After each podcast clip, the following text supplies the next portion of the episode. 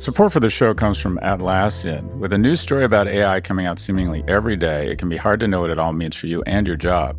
Atlassian thinks there's a lot to be excited about in the AI-powered future. Even right now, Atlassian's AI-powered software can help you boost productivity by eliminating menial tasks, generating insights, and helping you find information about projects, policies, and processes. No matter if you're a team of 2 or 2 million, or if you're around the corner or on another continent, Atlassian software keeps everyone connected and moving together as one towards shared goals. Learn how to unleash the potential of your team at Atlassian.com. That's Atlassian.com. Atlassian.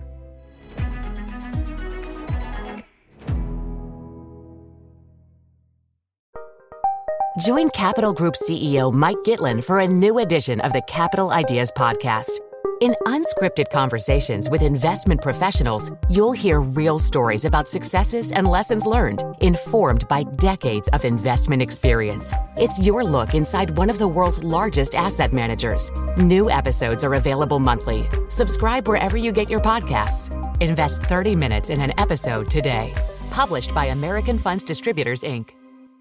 Hey Pivot listeners, this is Evan Engel. I'm a producer on the show with a quick heads up. Today's show is spicy. It contains mature adult themes and is not intended for younger audience members. Thanks for listening. Enjoy the show.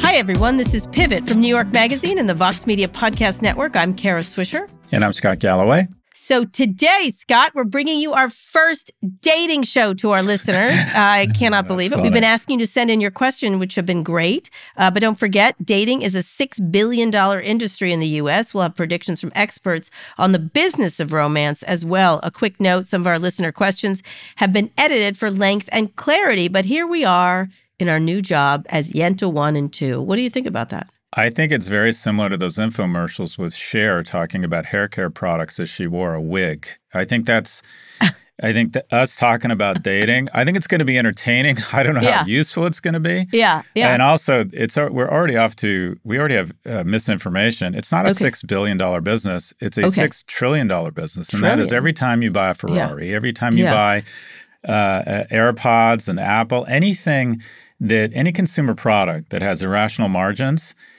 is a function of two things, either wanting to feel closer to God or wanting to be more attractive to the opposite sex. Even if you're in a monogamous relationship, I will continue to spend irrational amounts of money on things like Range Rovers and Panerais because I'm hoping for a random sexual encounter because that is what my instincts are telling me. Okay. Well, I want to know what it says about my Kia. That's what I want to know what it says. I have a Kia. It says that you've given up. It says, I'm done. It says, literally, I surrender. But I had a Honda minivan in my 20s. Look, this is then how the— Then a Subaru. I think about this a lot because I teach the kids, and the kids are horrified, and one will get outraged and send a message to the dean, and the dean's like, shit, again. But I think the majority of high-margin consumer value, whether it's Apple, whether it's LVMH, is a function of two things, and that is men feel an obligation to spread their seed to the four corners of the earth, and women feel an obligation to put up a much finer screen and pick the smartest, fastest, and strongest seed. And all marketing— seed. Please stop saying that word, but go ahead. Move along. Okay. My swimmers? What do you want me to call it? Right. My man gravy? What do you want me? I love this show already. Oh, my God. Why did I even bother? Because it got worse. I don't care if anyone gets anything out of this. I'm enjoying it. Go back to seed. Okay.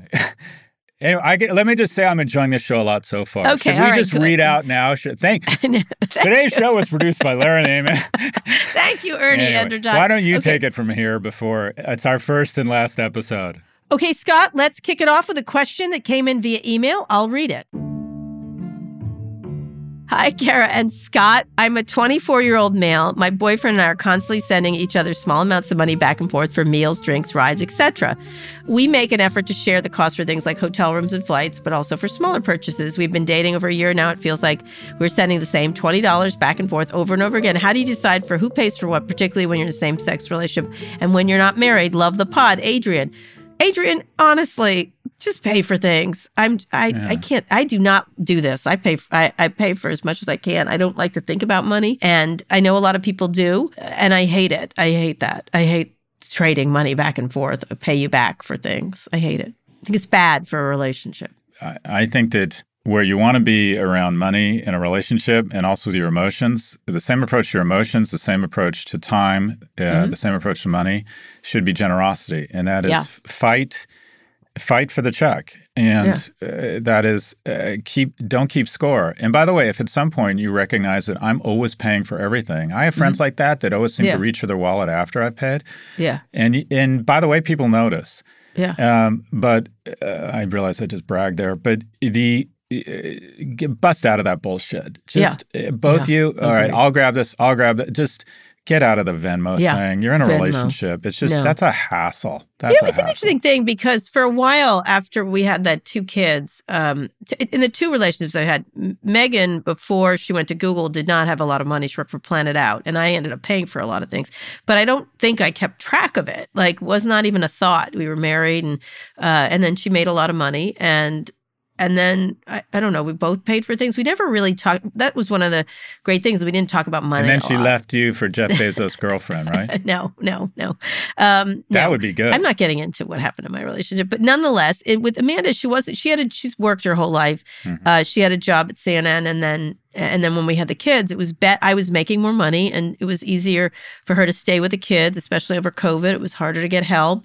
You need help if you're going to work or have daycare or whatever. That wasn't available because of COVID. And she stayed home, and I know she was uncomfortable with taking money from me. And what I tried to do was never mention. I hate thinking of money because if I make enough, then it should be fine. And so, my mom had a lot of money issues, and it bothered me that they were talking about cash. And so I know she was uncomfortable. Now she's working again. But I feel like talking about money is just the end of relationships. It just is. I understand what you're saying, but I'll push back in the sense that when your relationship, first off, they're dating. It sounds like if they're both making about the same amount of money, they should just give themselves a break and say, all right, let's trust each other to just grab the bill on a regular basis. On a fair basis, yeah. On overtime, it should even out. And if it isn't, it's fair for one person to say, I notice I'm just paying for more. I need you to pay for more. Yeah. But this Venmoing back and forth. And I think it's important at some point to have a broader macro conversation if you're going to get serious and you guys are thinking about marriage. Yeah. What is our approach to money? What is the economic class? Weight class we expect to be in, who's responsible for maintaining that weight class. And also, you know what causes a huge amount of stress in relationships is people's approach to spending. Yeah. I have a close friend who makes an incredible living, and his spouse is psychopathic when it comes to spending money. This person will spend $1,300, I'm not joking, on flowers for a dinner party. This person is broken when it comes to money. Yeah. So you need to have an open conversation around economics when the relationship becomes serious and you're thinking about partnering, because you want to partner economically, and the economic health or lack thereof of your household is an enormous stressor if you're not on the same side on this. That's fair. That is a fair thing. I just think people should. I will worry money when I don't have it. When you do have it, talking about it is not something that I think is very good for a relationship. Yep. I don't like talking about money at all, and it's because I make good money. But if I didn't, I guess I would talk about it then. But until then, try to be generous, Adrian. Generous. But stop the Venmo. Stop the Venmo. It's weird. It's not sexy. Okay, Scott, this one comes from Kristen via email.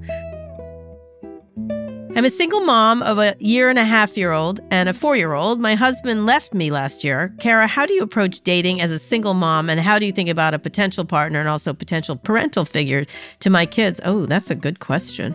I was not single very long, but I think it's really important to think about someone who does get along with your kids. And it's my number one issue, I think, when I think about people I'm dating. I got married pretty quickly to Amanda after I met her, but I knew she was great with my kids. There's always going to be problems between kids and their step-parents, but it's really important to make it the number one issue. I think it's been my number one issue. Scott, what do you think? This triggers a lot of emotions. I was raised by a single mother, and I physically remember at the age of 10 or 11 when my mom would have dates, and these guys would show up, and I'd open the door, and I don't think I was being insecure. I remember registering that they were like, "Oh fuck, she has a kid," or I didn't get the sense they were happy to see me. Right. And having said that, my mom had some wonderful men in her life that were very good to me. They were very generous. It took me on vacations with them. I'm not here with a message of hope. I think it's really difficult with two young children to find. Let me fast forward and be very honest. When I moved to New York, and I was in my late 30s or mid 30s and single, all of these women I meet would say, "Oh, we know what to do. We know what to do. We're going to set you up with our hot, interesting friend who has a kid." And I wasn't interested because I remembered how bad. I know that's bad. I'm just being very upfront. Yeah. I remember not how heartbroken I was, but how upsetting it was when my mom would go out with someone and then it wouldn't work out. And I thought, I don't want to, if this works out, I don't want to establish a relationship with a child. And maybe that was immature. Maybe that was not very nice of me. But I think it's difficult. What I would suggest is the following, is try and put yourself in an environment where you meet men who are in a similar situation who also have kids. Yeah. But there's just no getting around it. You're going to have, it is a obstacle, barrier, and not an asset, a liability in the eyes of a lot of men. And what I would suggest is try and put yourself in a situation where you can meet single men who also have kids. That's a correct answer. I mean, it's hard because there's usually another partner around, another parent that you have to also manage. You joke about us all the time because we have, Megan's around and shows up, and you have to have a very tolerant partner who realizes you have a bigger life. Amanda's amazing that way, that you've had a bigger life before them, and you have other people that have to stay in it. Everyone jokes, oh, another lesbian family. It's like all the ex-partners, the partners of the ex-partners. But it's critically important to have that happen, that you realize what you're getting into if you're going into it, and what you are offering to people as not there. Because your ex-husband is going to be a part of this too. Hopefully he's still involved in your kids' lives. But it's hard. I think I'm thinking about a friend of mine, and I'm not going to say her name, but her husband left her in a really unpleasant way for another person at work and younger. And she had upended her life she had a very promising career and had upended her life to have a kid. And, she got sort of left, they had moved somewhere else. She had kind of gotten left high and dry. And one of the things I always was an admiration of her is she always made sure her child had a good relationship with her ex-husband. Honestly, I would have pushed him off a bridge. But she always did. She never downplayed him. She made sure that they had her daughter had a good relationship with her ex-husband.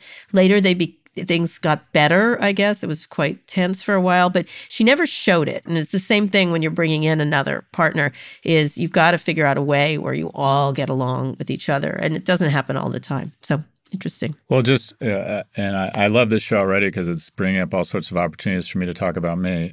Okay, good. But I had the opposite experience, and it really speaks to your point around distinctive your relationship. Let me back up. The most important decision you'll make is not who you marry, it's who you decide to have kids with. Because you can get it if you're not married. I've been married before, and I got divorced, but we didn't have children. So what it was a really expensive breakup. Mm-hmm. When people get divorced with children, it's just an entirely different level, in my view. True. Especially if you're not economically secure. So the most important decision you'll make is not getting married. It's that decision with, am I going to actually have a kid with this person? Because you're in each other's lives one way or another for probably the better part of a quarter century. That's correct. And it also puts the woman at a disadvantage because women have to bear the child and take a disproportionate amount of responsibility for the child. I don't care what anyone says. It always ends up being the women, 80-90% of the time, the woman takes more responsibility for the child's well-being on a day-to-day basis. And just going back to when my parents got divorced, my parents aren't bad people. But they're not very sophisticated, and this is not an exaggeration. I'm 9 years old. My dad's picking me up. My mom wouldn't go out because she didn't want to see his car, so I'd have to walk out there alone. And she would say to me, "Tell your father, if he doesn't pay his child support by Friday, I'm calling his boss." So I'm 9 delivering these messages. And then I deliver the message on a Sunday night because I'm digesting my stomach all over the weekend. And my father would say, tell your mother, just because of that, I'm not sending the child support. So when you weaponize your children against the other spouse, you know, you are really showing a tremendous lack of character. And again, I sort of forgive my parents because they were raised in such terrible circumstances. I don't. Anyways, my point is, this is a back-ended way of saying that kudos to her, because regardless of the animosity, your relationship between your ex is one thing, but you are really smart and you're doing the child a favor by keeping that shit out of it and trying to promote a healthy relationship between that kid. My parents did not promote a healthy relationship between me and the other spouse. And it scarred all of us. Yeah. So I think that demonstrates a lot of character on your friend's part, that she said, okay, I'm not going to contaminate their relationship. Yeah. And it shows real generosity and concern for the kid to try and promote a healthy relationship. Exactly. Of course, at the time I was furious on her behalf. But one of the things that's really important, I think about that all the time, because, you know, you have the same arguments with your ex in that regard. And often I will get into little fights over lots of different, because you have so many interactions about money and school and all kinds of, parenting, trouble. Right? Parenting, right. Yeah. And so recently I've tried very much harder to be nicer. I realize that I can be short-tempered. Yeah. And, you know, Megan was actually in New York also, because Alex was going away. Megan, and so, just to clarify, and we all went out to dinner with my mom. George Hahn went. And I have to catch myself not to be short-tempered. I don't succeed all the time, but I think we both have to do that. And because it really does have a bad effect on kids, but it's something that the most important thing is that. And then also picking a partner who understands how important your children are. I mean, and they're number one. You don't like to say it, but everything rises and falls on them on some level. Anyway, I feel bad for 9-year-old Scott right now. I'm feeling very sad for 9-year-old Scott, and I'm going to be very angry at your parents right now, if you don't mind. He grew up to co-host a top 200 podcast, Kara. All right, Scott, let's go on a quick break. When we come back, a prediction from author Logan Ury. Fox Creative. This is advertiser content from Atlassian. One of our customers who produces pizza at a very large scale all across the world. Believe it or not, they use AI to review the quality of the pizzas that are created. That goes through a workflow that scans the images of the pizzas and makes sure they visually look like what they should. So it's pretty cool. That's Sharif Mansour, Atlassian's head of AI. Sharif thinks there's a lot for companies to be excited about on the AI-generated horizon, spanning everything from making pizza to producing podcasts like the one you're listening to now. There'll be far more jobs created on the other side of this revolution. Instead of a world of less, Sharif envisions an AI-powered world of more. In everyone's day job, they're moving from doing the thing to often being an architect of the thing. It unleashes the potential of every human. And I think we can go from a world where few people have access to a high level of intelligence to a lot more people having access to this information. AI is really giving everyone on the planet more resources to do great things. And I'm very optimistic about that opportunity that lies ahead. Transform teamwork with the power of AI-human collaboration. Start using Atlassian Intelligence for your Atlassian products like Jira and Confluence now. Learn more at Atlassian.com. That's ATLASSIAN.com.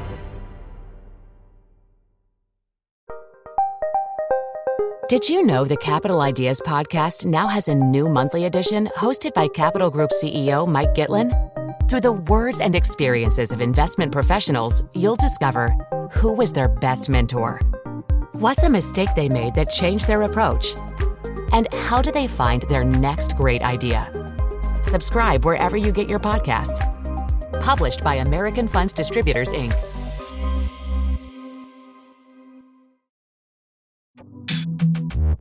Okay, Scott, we're back. The next one is a two-parter. First, there's a prediction from our friend, author Logan Ury. Hey, Kara and Scott, it's Logan Ury, author of How to Not Die Alone and director of relationship science at Hinge.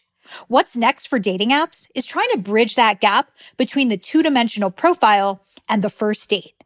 Apps are going to make it easier for daters to see what a potential match is like before they actually meet up. Hinge is already doing this with their voice prompts. If a picture is worth 1,000 words, imagine how many your voice is worth. You can record a 30-second voice prompt to offer a glimpse of your personality. For example, my friend has a dry sense of humor. He uses the voice prompt, "How to pronounce my name," and his response is, "Joe." Some people think it's hilarious. Others ask if he really believes they don't know how to say his name. Either way, it's a great filter. Oh, that's interesting. And we've got a listener question that's a great follow-up to that. I'll read it. I'm a 28-year-old woman living in Brooklyn. I've noticed I tend to swipe right on men who have a clear style in the way they present their photos, their answers to questions on Hinge, etc. This kind of feels like a personal branding that we're told to seek out in our careers, but it kind of feels weird in a romantic world. Is capitalism ruining dating? Wow, those are both two very good questions together. Thanks, Christine. That was from Christine from Brooklyn. Well, let me start on the first one. I think I like the voice prompt idea because I do think people sort of are very performative in these dating apps and you really can't tell. And so the more you learn about them, usually it's via text. I've never used a dating app. I'll be honest with you. But I think feature-rich dating apps are not necessarily game-like, but feature-rich are good. The more you can get to know someone, the better. I know people stalk each other online. I know I stalked Amanda and she stalked me. I don't mean it in a negative way, but we looked up each other. We saw things and tried to find things. And I remember she had written a few tweets that I thought were very funny. And you know, I wanted to see more before I met her. And we both did that. What do you think, Scott? So anytime innovation or a sector becomes digitized, the primary factor, one of the primary facts is consolidation. Mm-hmm. One e-commerce player ends up having 50% share, one search engine, 93%, one social, 75% of all of it. The same thing is happening in dating, online dating. And that is what you're seeing is everyone talks about income inequality. One of the biggest trends, and unfortunately, I think it's a terrible thing, is mating inequality. And that is because Hinge, because Tinder are very two-dimensional, fewer people have a shot. And that is everyone wants, because the criteria are narrower, everybody wants the same 10%, especially with men. And that is if you're a man and you can signal certification, I went to MIT or Harvard, you can signal wealth, this is my zip code. By the way, accidentally my Rolex somehow showed up in the picture or it's seen in the picture. Mm-hmm. That person, if there's 50 women on Tinder and 50 men, the vast majority of women on Tinder will show all of their attention to a small minority of men, leaving the vast majority of men fighting over a small minority of women. There's huge mating inequality at the hands of digitization. And the problem is, or the opportunity and the reason why people need to get out— because of branding, right? Because of personal branding, you're saying. Well, but not only that. The wonderful thing about human sexuality is it's just so fucking random. Supposedly the way someone else smells is a huge turn on or turn off for people. Yeah, that's how I felt about you, but go ahead. Thank you very much. So smell, a lot of that vibe, a good rap. Yep. The one thing I do like about this feature, voice is really important. But it is. Men have more of a shot. And so do women, although men have always been kind of one-dimensional in terms of what attributes they're looking for in women. Women are more multidimensional, and a guy has a much better shot, including many of the men who don't get swiped right on Tinder, if they have a good rap and a good vibe. And here's the thing, and I speak from experience here. When I was in high school and I was 6 foot, 130 pounds with bad acne, I learned how to be, and I really fostered and leaned into my humor. And I found that if I could make a woman laugh, she would go to the movies with me. And the thing is, it's very hard to get that across in a dating profile. Yep. And so I don't like. I think you do all of it. I see where it's going. There's no stopping. Yeah. But I actually think there's societal reasons to get out. And I would say to guys, I got to be honest, I coach a lot of young men. And I'm like, your Tinder profile just isn't going to be that compelling. You're like trying to figure out if you should go back to college. You're an okay looking guy. You're not a great looking guy. I mean, it's just not going to be that compelling. But you know what? You're an interesting, fun guy. When you have a nice vibe to you, you need to get out and demonstrate that vibe. I say this to my sons all the time. Like, you got to get out and let them see you. I mean, honestly, I swear to God, it was something Amanda said on Twitter just struck me. Like the Joe thing would make me laugh. That would make me laugh. And there was another one, and I'm like, oh, and sometimes even now she says something. Last night we went to this movie about All the President's Men and things like that. And she said something funny as an aside. And the minute she said something funny, I thought, you're pretty. Like, I thought that in my head. Like, for some, the humor made, she is a very pretty woman, but she for something, like, I immediately saw pretty again. Like, it was kind of interesting. Like, I was noticing the connection between humor and attractiveness. And I agree with you. I think it's really, or the kind of humor I like. Women select men based on three criteria in terms of mating. The first, and we don't like to talk about it because it sounds politically incorrect, is that it's resources. And it's very instinctual. Yeah. I'm going to have babies at some point. I will be vulnerable when I'm pregnant and have kids. I want somebody who can provide and has resources so my kids survive. And if you think that's offensive, there's about 10,000 years of research to support that. Number two, intelligent. Intelligent people can protect me better than stupid people. Yep. And the best way to demonstrate intelligence really crisply is humor and cleverness. People who have good senses of humor, people who are clever, are good storytellers and intelligent, and that says your kids will be protected. And then the third thing is kindness. It doesn't matter how rich you are, how funny you are. If you're an asshole, women over the long term, maybe in the short term, they want to have a fun weekend with you or kiss you, but over the long term, they don't want to mate with you because it shows that you're not a good person. But being clever and funny is an outstanding means. Not mean funny. Not mean funny, but very funny. You know, but just offbeat. Self-deprecating. I would go out with that Joe when he said, how do you pronounce my name, Joe? That would make me laugh. Yeah. So one of the things, so what Christine was saying, is capitalism ruining dating? It doesn't have to. This is the way people are meeting. But in person is still remains the most important way to figure out if you're attracted to someone.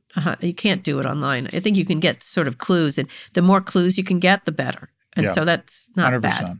100%. All right, next question. Here's a question about the business of dating. It came via email. I recently took a job with an online dating services company. Since more and more relationships are starting online, this seemed like a good move. However, like any industry, there are may be obstacles to progress, like inflation, recession, consolidation, or people seeking out more in-person experience as COVID measures end. There's also competition from the other entertainment services like streamers and video games take up plenty of people's waking hours. What do you predict will happen in the next 3 to 5 years with online dating service industry? And was it a good move to enter this space? Thanks, Jorge. I think it's a great business. I think it's gotten, it's going to consolidate, but it certainly is. I think people love to get out. I mean, you've noticed it lately. Boy, I was in New York. The people are all over the place. I was up in Provincetown. I'm going to France next week. People just love being out now. And I think I think they're going to avail themselves to these services for a long, long time. Yeah, I think it's a great business. You're going to see a bit of a post-pandemic dip because people are getting out more. But those skills, more and more people, online dating is going to continue to be a great business. And also the skills you're likely learning.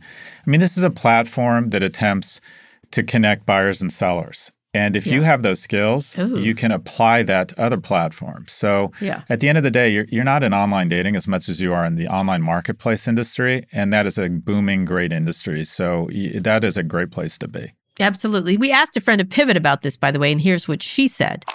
Hey, Kara and Scott, it's Julia Naftalin, Senior Sex and Relationships Reporter at Insider.com. In the next year or so, I predict dating apps will become less of a fixture for most singles and more of an auxiliary tool. And that's because people are emerging from isolation, and a lot of them are newly single from a relationship or marriage. They're not looking for their next long-term relationship quite yet and want to spend time with people they already know they enjoy, like their friends and families. Or they want to get out in the world and have fun and not message on an app. Also, there's been mounting dissatisfaction with dating apps over the past few years, and time spent swiping, messaging, and setting up dates isn't worth the return for a lot of singles. Everyone is on the mainstream apps now, and it leads to a limitless pool and gamification that can feel really unsavory. Singles looking for something committed and long-term will use more targeted and decentralized online dating methods so they can be more intentional about it, like apps for niche interests and lifestyles, dating coaches, and matchmakers. Interesting. I would not agree with her. I think there are people. I think these apps are how people. I haven't seen a fall off in people I know that use them using them. I think that it's still fun. I think some people feel depressed after using them. A lot of gay men when they're using Grindr or all the others, I can't remember all their names. I wouldn't know that. I have absolutely no idea what you're talking about. Listen, Man Sauce, which is your new name. Man Gravy. Man Gravy, Jesus, whatever. What is the mental block around my... Because I like gravy, and I don't like gravy. Anyway, Here's the deal. I think people rely on these things, even though a lot of times what I hear from a lot of singles is that they get depressed on these things. You know, Louis used it. He was depressed. Casey used it. He was a little like, this sucks. I just don't think people are going to go away from it because they have more options. I do think people should go out, but it's really hard to meet people out. It really is. And I have 1 million people asking me to fix them up. They are all great. And I don't know if I can do it. Like, people are very picky and stuff. So I figure they should pick themselves. I feel like these apps, you get to pick yourself rather than helping people. By the way, how do you get a job as senior sex and relationships reporter? Sounds awesome, right? I know, right? Julia, nice. Well done, Julia. Well, she's right in the sense that, or she's correct in the sense that there's so much pent-up demand to get out. Yeah. When you're in a social situation in New York, you can just see people are just hungry for interaction, hungry for touch. Yeah. I think it's going to be a lot of fun to be single and in a city and going out right now. I think people are... I'm not sure this is going to be the time to develop. I think there's going to be more fun than long-term relationships developed in the next 6 to 24 months. Is I think people just want to get out and live their lives and have a good time. I think it's going to be in New York. I think it's going to be Sodom and Gomorrah for the next 24 months. I think there's so much pent up fun, craziness, desire. It did look like that from New York the other day. It did look like that. It did or did not? It did. People were really enjoying them. Everywhere I go, it's like that. Here in, like, I was in D.C., we were in this event in D.C., and then we came out, and the streets were full of people sort of partying. I just don't, just getting together. And this was a Wednesday night, I guess, last night. So that was interesting. I think you're right. I do think this idea of, adapt more niche apps and experiences. I think who didn't try to do that? Tinder tried to do that, just a friends thing. I think it's a smart way to meet people at different app things of interest. I think that's always fun. Yeah. So I think there'll be more and more of it. I just don't think people are giving up these things. I think they like them. They're used to them. It's part of dating now. Yeah. Yeah. It's part of it. You can't avoid them. I'm so glad I was not in that. I didn't use those. Many years ago, I'll tell you a very quick dating app story. When they started Tinder, Barry Diller called me and said, oh, you got to try this thing. It was at Hatch Labs, which he was involved with. And so I went on and I didn't realize you were on the minute you were on. Like, I hadn't done them. And this was a new thing where you could, in most apps you use, you can sort of be quiet in the background. But this one, you were up and running the minute you got on it, on this Tinder. And so I immediately started getting matches. And it was I was like, what? What just happened? I couldn't just sit here quietly off to the side and look at it.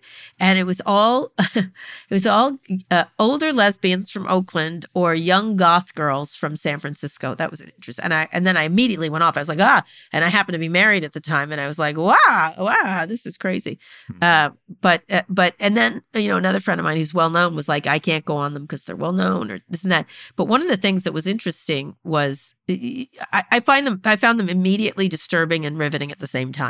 If that makes sense. I don't know. Have you ever used them? Do you use Raya? I've never been on a dating app. That was just sort of predated me. Also, and this is going to sound, I don't know, egotistical. I just don't want the little fame I have. I just don't want to be on a dating app. I don't. Yep. You get no. I figured. I was worried about that. And I'm not being disparaging. I think if you're single, I think it's a great thing. I think people should use it. I see it as multi-channel marketing. Multi-channel. How romantic. Yeah, but if you're in the mating, look, if you're just looking to hook up, great. There's apps for that, and there's nothing wrong with that. If you're looking for a relationship, you want to attack it in a multi-channel manner. You want to talk to your friends, say, set me up. You want to go to events. You want to create random moments of serendipity, and you also want to be on the apps. I don't think there's anything wrong with that. Multi-channel marketing for your man gravy. All right, Scott, let's go on a quick break. When we come back, questions about moving beyond monogamy.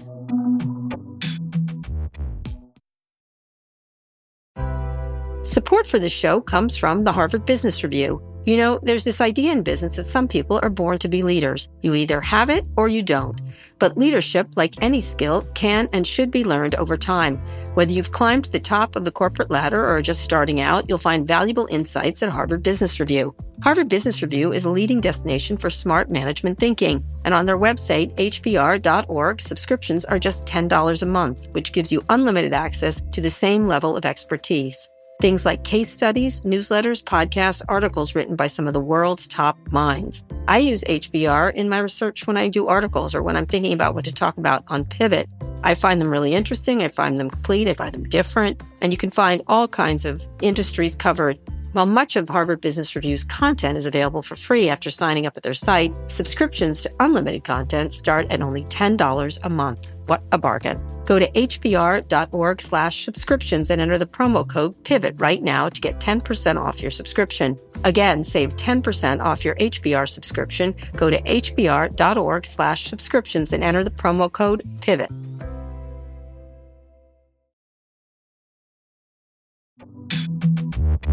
Okay, Scott, we're back. The question comes from Heather via email on a topic we got a lot of questions about, surprisingly. I'll read it. Hi, Kara and Scott. What are your thoughts on monogamy in the 21st century? I've been very happily married for 25 years. My husband and I have talked about inviting another person into our relationship, a man, a woman. We haven't decided on it yet. My own kids in their 20s have a more fluid idea of relationships. Are my husband and I too old to explore outside traditional monogamy? Huh. Well, Scott? You first, Kara. No, you first, Scott. No, well, I think it's fine. I think if that's what you, as long as you, I do think jealousy still plays a role here, and it can be very damaging. I've seen it work with some people. This when it's intentional, when it's not intentional, it's always terrible. But I do think that, I've seen it work and I've seen it not work. Both. And it just depends on how people handle it. Obviously, living in San Francisco, you see it a lot. Open relationships. They have all kinds of different names and things like that. And there's whole communities of it. I forget the name of the community. Anyway, there's a lot of it. It was in San Francisco. And again, it's interesting. Interesting families that people build around it. I think it's harder in practice than it is in concept. It makes a lot of sense.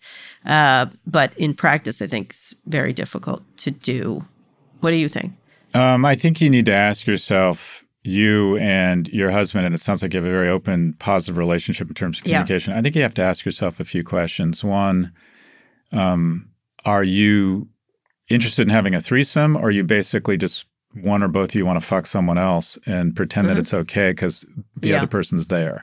Fair point. And if you're looking, if one or both of you, and also is one person driving this and the other person's just going along to try and please them? That's cool. But I think we are changing our viewpoint on this. And that is, it used to be mostly kind of dictated by the church that any sex outside of this one relationship is wrong and a sin. And I don't think that's true. And Esther Perel would tell you that affairs, that kind of the French, have it, I don't want to say right, but they're not necessarily wrong, that there is a model around extracurricular activity in the context of healthy relationships. Well, gay men do that a lot. That's been the history of a lot of gay men. Well, I think straight people do it a lot. I just think they're less open about it and less in touch with it. Or that's less, correct. It's more taboo. And I just think you have to break it down. Are we really interested in having a threesome? Or are we just bored? And are there other ways of satisfying that boredom without necessarily bringing a third person in? I find the idea of a threesome exhausting, just physically at my age.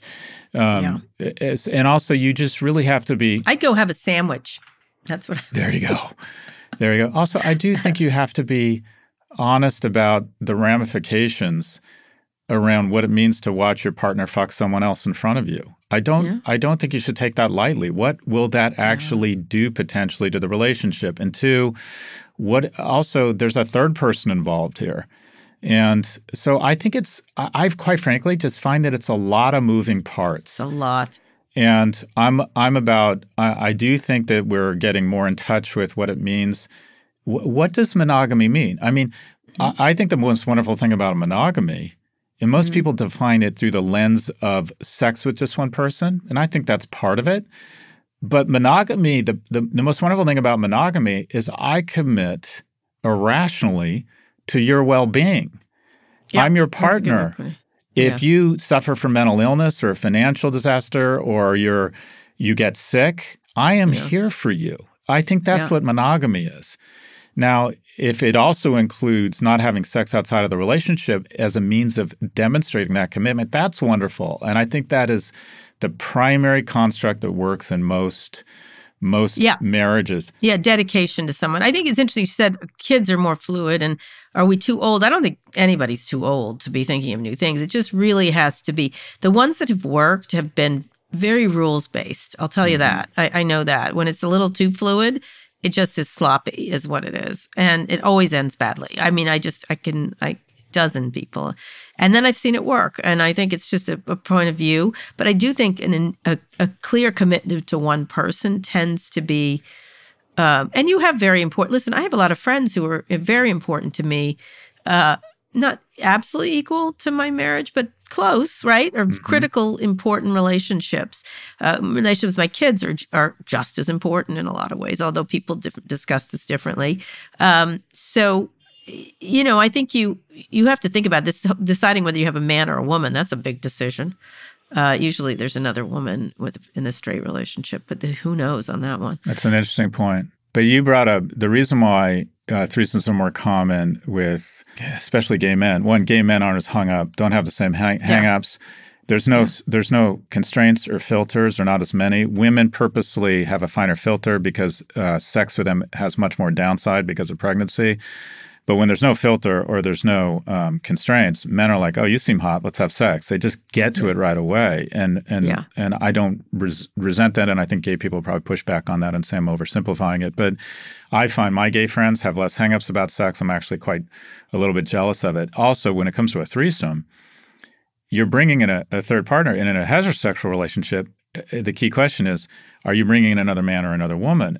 But it's different. It's more complicated with heterosexuals. Here's what we say to you. Go for it, Heather. Go for it. But be thoughtful if you're going to go for it, that kind of thing. But you're not too old. And, you know, if that keeps you of interest, you could also do a lot of other things like travel. You know what I mean? It's just keeping your relationship interesting. Take a cruise. Take a cruise. Don't take a cruise. Because no. Should we do a threesome or should we go to Alaska? Yes, I know. I don't know. I did a threesome 100 years ago when I was young, and I literally was so bored. I literally wanted to have a sandwich. Was it with two other women? Yeah. I was bored out of my mind. Was alcohol involved? No. I mean, maybe they were drinking. I don't drink as, you know, I'm consistent in that regard, not very much. But I was bored. I was like, okay, I want to go have a sandwich was the thing I thought of the entire time.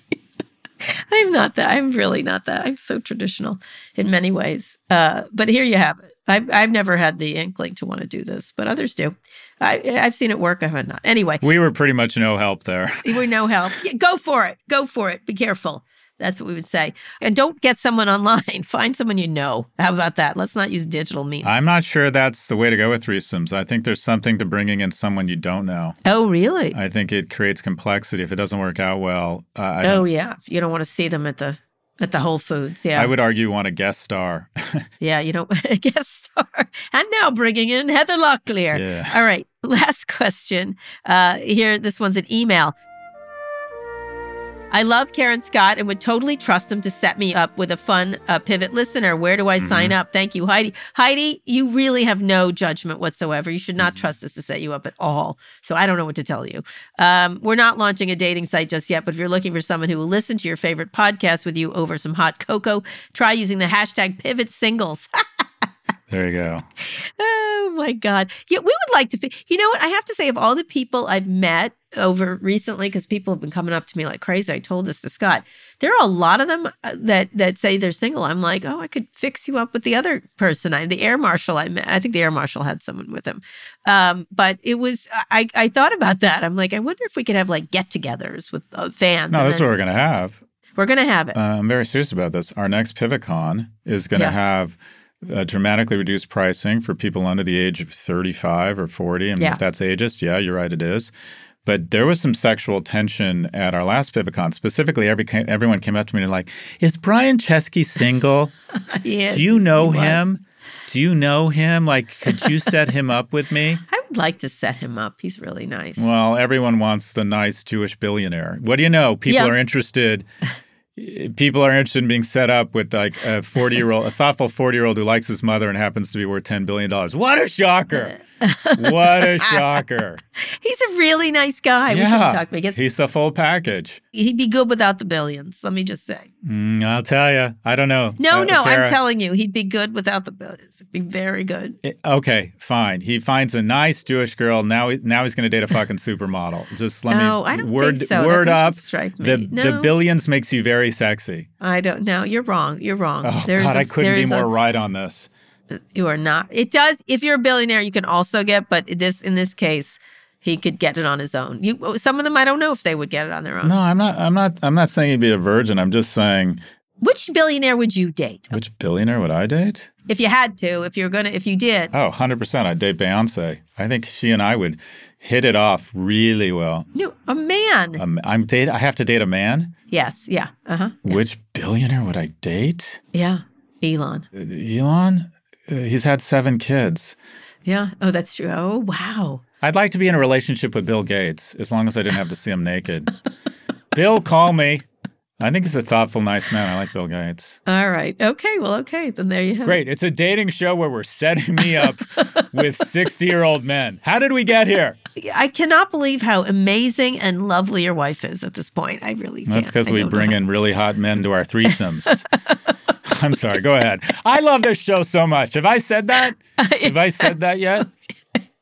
Those were some great questions. We had a lot of fun. Obviously, this may be our last dating questions for a bit. But if you've got questions about business, tech, politics, or anything, we're going, is it vertical? We're going vertical. Vertical. We're going vertical. Go to nymag.com/pivot and submit it for the show. And hear more about the dog's horizontal life. Oh, that was good. Oh, my God. I'm going to stop this before it gets worse. Okay, Scott, that's the show. We'll be back on Friday with a regular episode where we'll not be discussing his man gravy or his horizontalness. Scott, please read us out. Today's show was produced by Lara Naiman, Evan Engel, and Taylor Griffin. Thanks also to Drew Burrows and Emil Silverio. Ernie Entertot engineered this episode. Make sure you're subscribed to the show on Apple Podcasts, or if you're an Android user, check us out on Spotify or, frankly, wherever you listen to podcasts. Thank you for listening to Pivot from Vox Media. We'll be back next Tuesday for another breakdown of all things tech and business. Call me Esther Dogell, the new maestro of love. Oh, God.